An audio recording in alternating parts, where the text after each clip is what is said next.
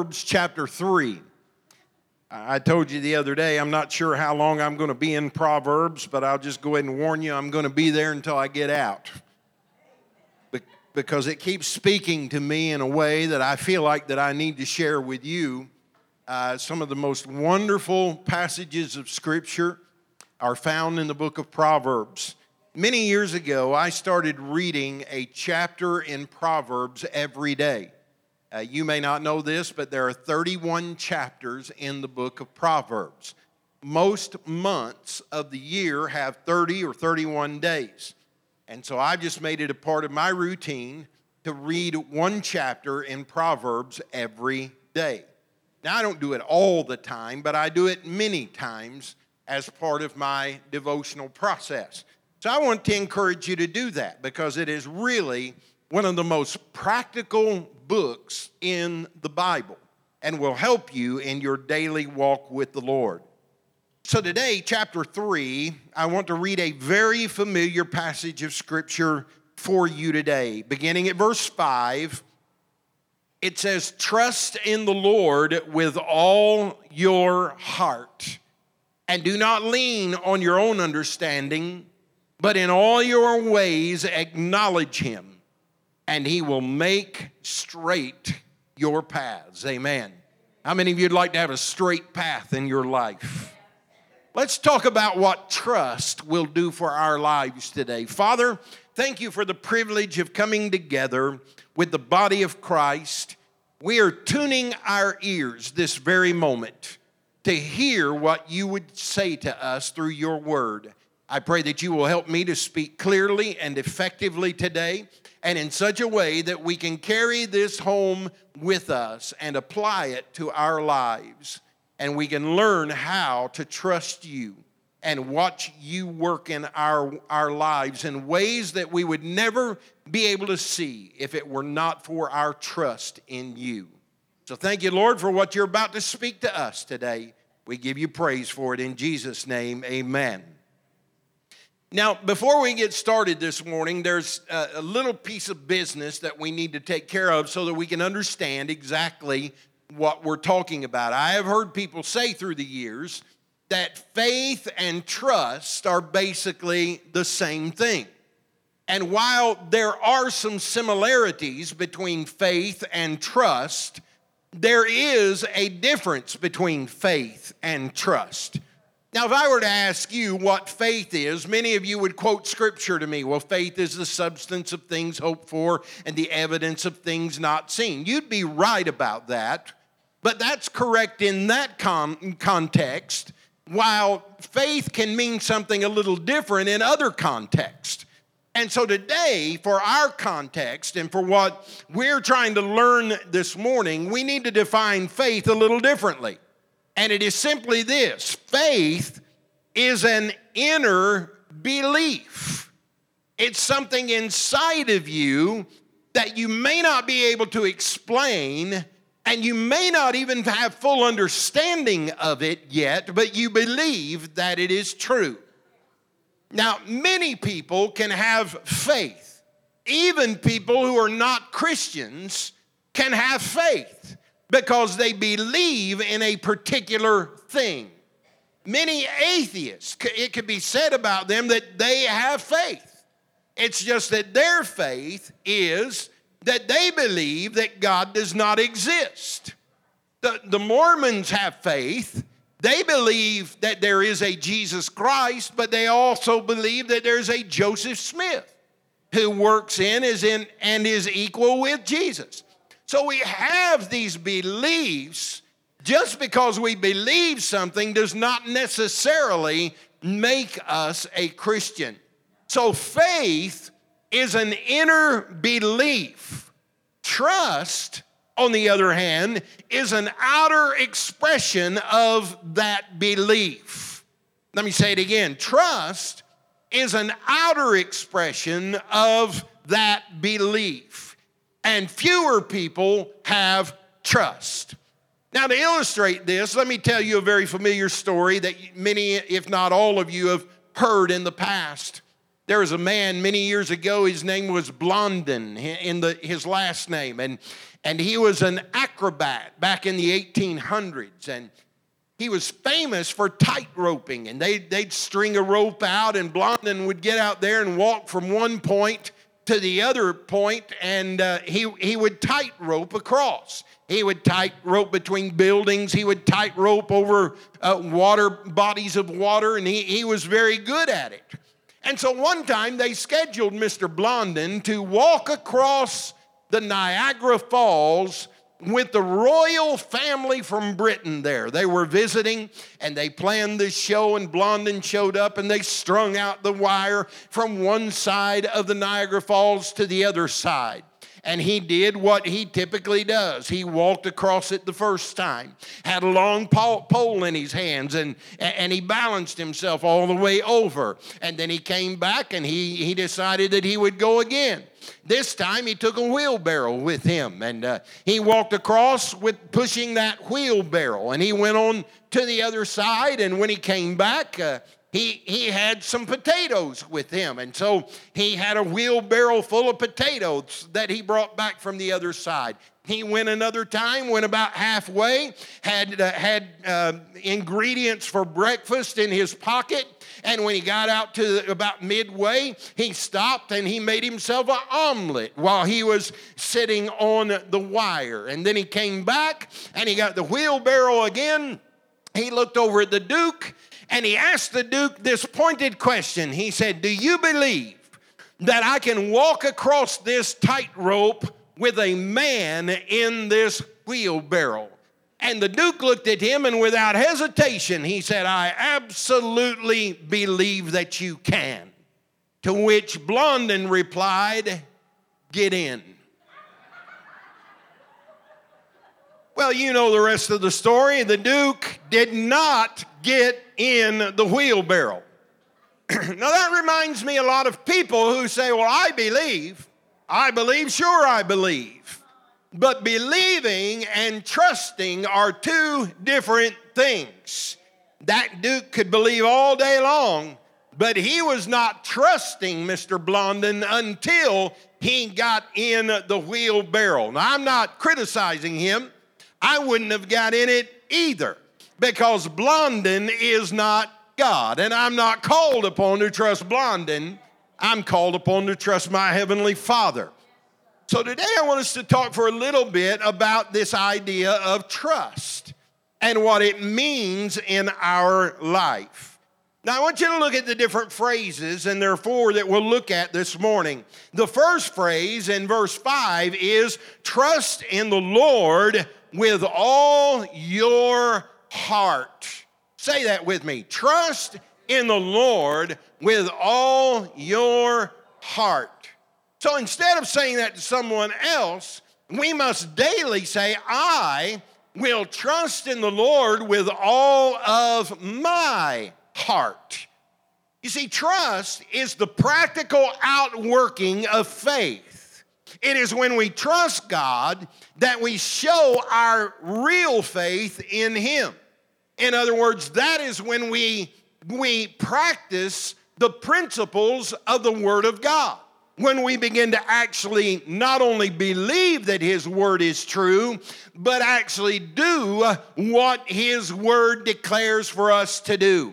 Remember that we're not just to be hearers of the Word, but we are to be doers of the Word. Because the blessing comes not in the hearing, but the blessing comes in the doing. Amen. So when you find yourself trusting God to the point that you can actually do what His Word says, uh, then you will be showing Him how much you trust Him.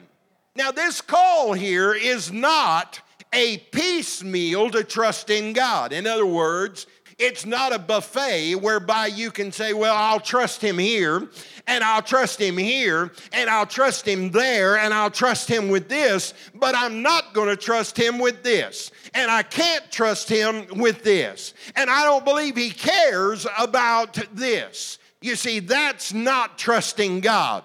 That's, that's going to the buffet. But what you have to learn to do is trust Him with our whole life. with everything that you are, with everything that you have been, and with everything that you anticipate you can be through Him. So many won't trust their past to Him. Listen, He's not surprised by your sin. He knows everything you've ever done, and He still loves you and he still died for you so that you could be forgiven of your sin. In fact, the Bible says that while you were yet in your sins, uh, that he died for you and gave his life for you. And for you to trust him says, I believe that, Lord. I believe, and I'm going to lay my sins aside and I'm going to walk with you every day of my life. So we have to not just piece meal this thing, but we have to say the whole thing, Lord. It reminds me of a story a few years ago that I heard of an Indian chief who, who came up to the altar during a, a gospel meeting and he was completely in all of his, uh, his uh, chief gear and he came up and, and he kneeled down at the altar and he said, he said, Father, he said, the old Indian chief, he takes his moccasins off and he said, I, I give you my moccasins. And having stayed there for a few minutes, he didn't feel like that was enough. And so he reached over his shoulder and he got his bow and arrow. And he said, Father, the old Indian chief gives you the bow and arrow. And he still didn't feel like that was enough. So he reached back and got his uh, arrows and he put it on the altar and he said, The old Indian chief gives you all of his arrows and still not enough. So finally, he thought, well, if I'm going to please God, I have to give him that thing that is most precious to me. And he reached up and he took his headdress off of his head and he laid it on the altar and he said, Father, he said, the old Indian chief gives you his prized headdress. But when he was finished, he still didn't feel like that he had done enough or pleased God. And so finally, at the very end, the enemy or the, the Indian chief got up off of his knees and, and he climbed up on the altar himself uh, and he said, God, the old Indian chief gives you the old Indian chief. Amen. And that's what God is wanting from you today. He's not interested in your moccasins, your shoes. He's not interested in your weapons. He doesn't care how smart you are. What He wants uh, is everything that you have. Amen. He wants you to trust Him completely and in fullness. See, what I'm saying to you is, is that the Christian who has put his or her trust in God has to at some point get into the wheelbarrow. There's a passage of scripture in the New Testament where Jesus takes his disciples and they have just fed the, the thousands. They just uh, broken the bread and the fish and had fed them. And when it was all over, the scripture says that he led them down to the edge of the water. And the scripture says he compelled them to get into the boat. Now you have to understand they were fishermen. Many uh, some of them had skills. They could look up in the sky and see that it's getting ready to storm. Man, it's going to it's going to come. It's going to be a bad one. And now here is Jesus telling us to get in the unsafest place that there is around here in the boat and on the water, but that word compel means that he gave them no other option. He said, Get in the boat he was, he was testing them to see if they really trusted him. And thank God every last one of them got into the boat. And they rowed and they rowed and they rowed. And I feel like singing Row, Row, Row Your Boat right now. But I'm, I'm not going to do that to you. But they rowed and they rowed, and the storm kicked up, and sure enough, it looked like they were getting ready to go down. And then all of a sudden, here comes Jesus walking on the water, jumps in the boat with them, and all of a sudden, the winds uh, and the waves and everything that had crashed in upon them was in the control of the Master. Amen. In old church, we used to sing, He's the master of the sea. I don't know how many of you remember that. but it was a good old song. I, am not going to try it today, but I loved it. But here's the point it doesn't matter what kind of waves are crashing in upon you today, it doesn't matter if it's physical or emotional or psychological or financial. Let me tell you that God has control of it all. Amen. And if you will trust Him, He will do what needs to be done. Secondly, He says, He says, lean not to your own understanding. That dawned on me this week as I was preparing for this that we lean on what we feel most secure with. Think about that for a moment. We lean on that which is proven to us. We lean on what we are most secure with. And so instead of leaning on God and His Word, we oftentimes find ourselves leaning on processes that we have mastered throughout our lifetime. And listen, there's nothing wrong with gaining knowledge and wisdom that we can use not only in this situation, but somewhere down the road when we face a similar situation. I thank God that every day of my life, I can do something that I don't have to think about because I've already mastered it, if you will, through the power of the Holy Spirit. I don't have to ask God for a fresh touch to deal with this because He has already given me the knowledge and the understanding and the wisdom that I need to conquer that situation. But there are times in our lives when the enemy comes at us with something that we've never experienced before.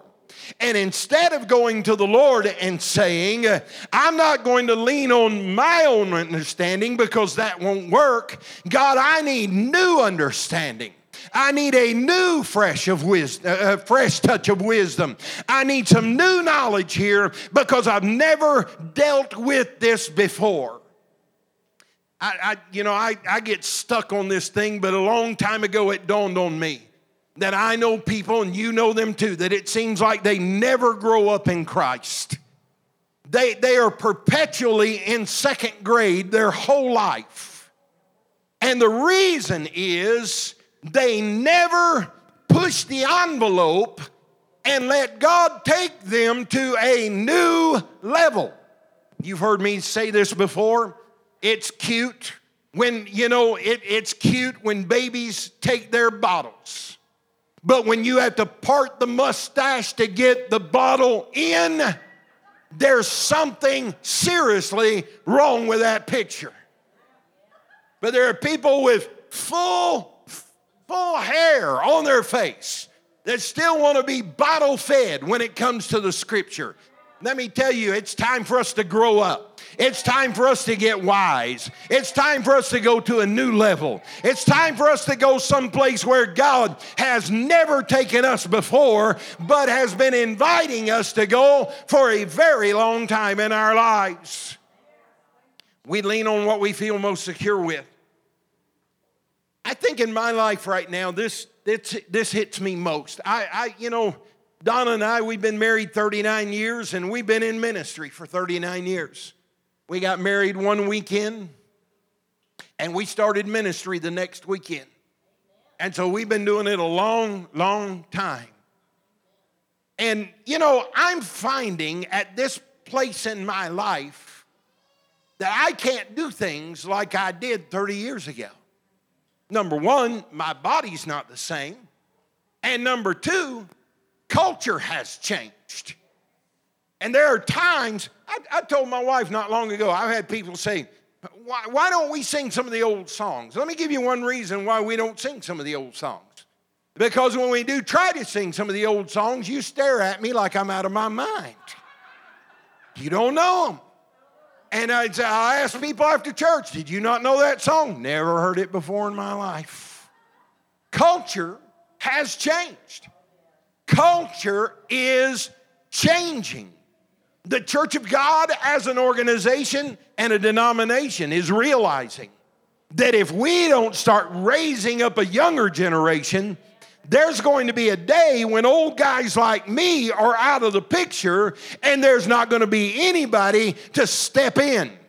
And I have had to learn, Lord, this is not about me. This is about your kingdom.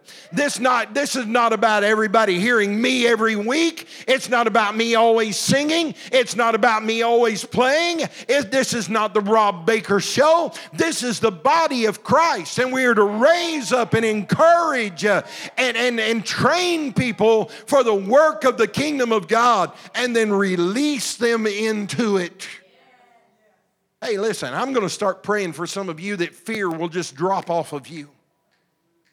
You know, there's so many people in this church right now that you could be so useful to the kingdom of God, but you allow fear to just prevent you from doing anything that you have the ability to do. Some of you are so stuck in the habits of the past. Lord, help me be nice now. You know, I've been praying about that for a long time. Let me, let me be nice. Some of you have gotten so used to never serving any or serving anyone or serving anything that you are simply in a consumer mindset. And when there is a call for volunteer service, you don't even think about doing anything because you are so stuck in the routine of not serving that you can't step out of that and step into serving. Let me tell you, you're missing some of the greatest blessings that you'll ever experience in your life when you start serving others. When it's all about us, then it matters if this is not right and that's not right. And they didn't sing the song I wanted them to sing, and he didn't preach very good today, and all that. It's a consumeristic mentality where what we need to be doing is saying, I'm going to church today, and I'm telling you before I get out of there today, somebody's going to be blessed, whether they want to be blessed or not. I'm going to pat them on the back, I'm going to encourage them, I'm going to tell them what a blessing that they are to me. I'll give up my seat if I must in order for them to be able to come in. But I'll tell you, I have stopped just consuming. I am going to be an ambassador for Christ if it's the last thing I do. Amen. That wasn't that bad, was it? You know what some of you need to do? You need to say, All right, God, if you tell me to get into the wheelbarrow, I'll do it. I'll get out there and I will do what you have called me to do. Can you imagine if the Duke had said, Well, Blondin, I do believe you can take a man in this wheelbarrow and go all the way across and back. I, I have faith that you can do that, and I'm going to express my trust by getting in the wheelbarrow. And Blondin takes off and gets about halfway out, and all of a sudden the Duke starts saying, Now, wait a minute. I don't like the way that you're doing this. You're not driving quite the way that I would if I were the one driving. I, I, don't, I don't like it. I, I, I don't like you, as a matter of fact. I, I want you to take me back. I want you to turn this thing around and take me back to where my comfort zone is. I want you to stop doing what you're doing, Blondin, and take me somewhere else. And how many times do we do that to God? God says, I'm calling you out of where you are and I'm calling you over to here. And if you'll trust me, I promise I will bring you safely through. And we get in the wheelbarrow with God and we get about a quarter of the way out and we say, Well, God, I don't really think this is necessary. I don't, I don't really think I have to read my Bible. I don't think I really have to pray. I, I don't really think that I have to go to church. I, I don't think that I have to quit cussing and, at my husband and my wife and all. I don't think I have to do it. I think I'm just going to tell you, God, what I will agree to and will I, what I won't agree to. Listen, it doesn't work that way. What the scripture says that we are not to lean to our understanding, but to follow the understanding of God through his scripture. Amen. Lean not into your own understanding. And then thirdly, he says, In all your ways, acknowledge him. Now, theologians mark this passage of Scripture and they say that this is what is known as the sacred secular divide. Now, let me explain to you what that is the sacred secular divide. How many of you have ever heard of the Mason Dixon line? Can I, can I see your hands? You know that there is a divide there. On one side, it's one thing, on, on the other, it's another thing. How many of you know that there are boundaries all around Kentucky? That on the north side is Indiana. And then over on the other side, down, down south, there's Tennessee. And did you know that as soon as you cross the boundary line out of Kentucky into Tennessee, you now have to abide by the laws of Tennessee and not Kentucky because you are in this new arena. You have to do what Tennessee says. How many of you have ever gotten a ticket because you, you crossed a state boundary and it went from 65 to 55. Anybody? Oh, yeah, I have. I mean, you're tooling around at 65 and you're just going along, and then all of a sudden you go out of one state and into another state, and they they changed the speed limit, and now it's no longer 65, it's 55, and there just always seems to be a police officer there waiting to see if you noticed. You know what I'm saying? And that's what he's saying. He's saying, listen, we have to honor him and acknowledge him in all of our ways. It is not, some of you think that you're two different people. Some of you think that you have split personalities. Some of you think that when you come to church, you're spiritual, but when you leave here, you're secular. That is not the way that it is. It's just not that way. I'm spiritual all the time. You said, Well, you don't know yourself very well. Oh, yes, I do. I know who I am. I know who I am in Christ. I may not be perfect, but I'm forgiven.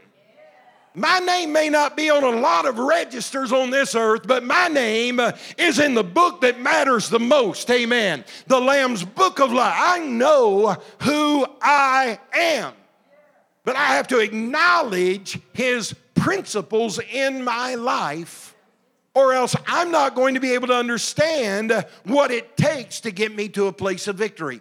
You remember when I came here, I told you that the church that I pastor, God told me this a long time ago. It's been years ago now. He said it's going to be a church that, that is pure. It's going to be a church that prays. It's going to be a church that follows the precepts of God's word. It's going to be a church that is filled with praise and worship, and it's going to be a church that honors people. And we are well on our way to fulfilling that mission that God has given us. Some of you didn't even know what precept meant. Some of you are thinking, I don't even know what it means to follow a precept. Well, I'm telling you what it means. It means to take every word of the book that has come from the heart of God and find a way to apply it to our lives uh, in any given situation. Amen. So, the sacred secular divide. Now, when you walk out of here today, I don't want to hear anybody say, Well, I'm glad that's over. I don't have to be spiritual for the rest of the week. I, I, I can be secular now. I can just do whatever I want to. No, no, no, no, no. You have the Spirit of the living God living within you. He is in you. He is in your heart. He is in your mind. He is in your spirit. He is in your body. He is in your emotions. Uh, he is in you. Amen.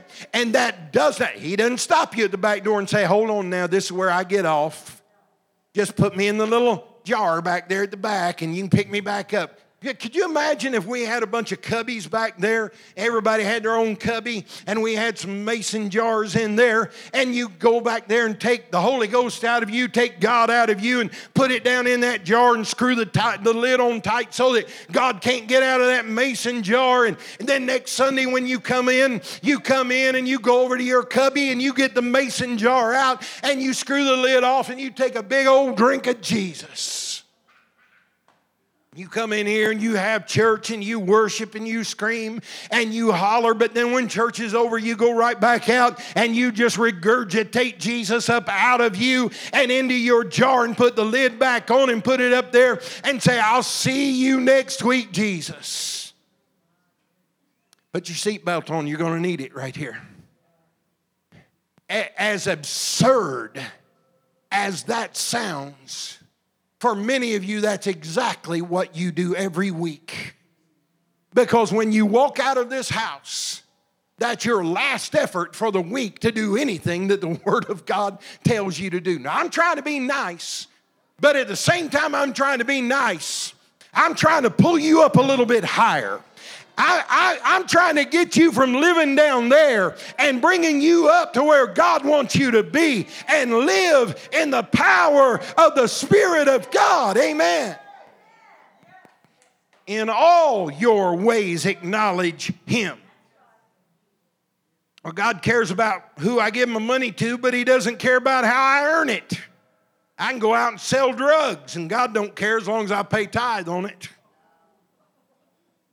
It's the assumption that God cares which church I go to, but He doesn't care which house I live in. It is the assumption that God cares about my Bible reading, but He doesn't care about my television viewing.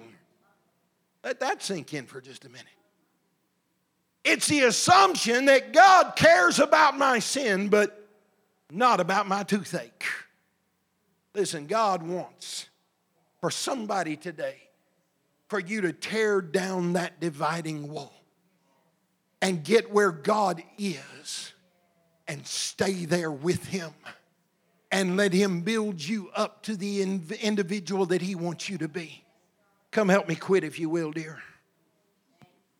Finally, He shall direct your paths. Listen to this God's path is not the path that we might naturally take. And God's idea of a straight path is not necessarily our idea of a straight path. How many know that sometimes God bends your road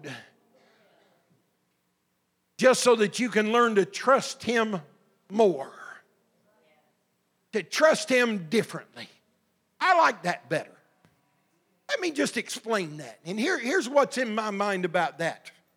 You know, sometimes we think about if we could just have more, if we could just have more faith, if we could, if we could just have more patience, if we could just have more forgiveness, if we could have more money, if we could have more, more, more.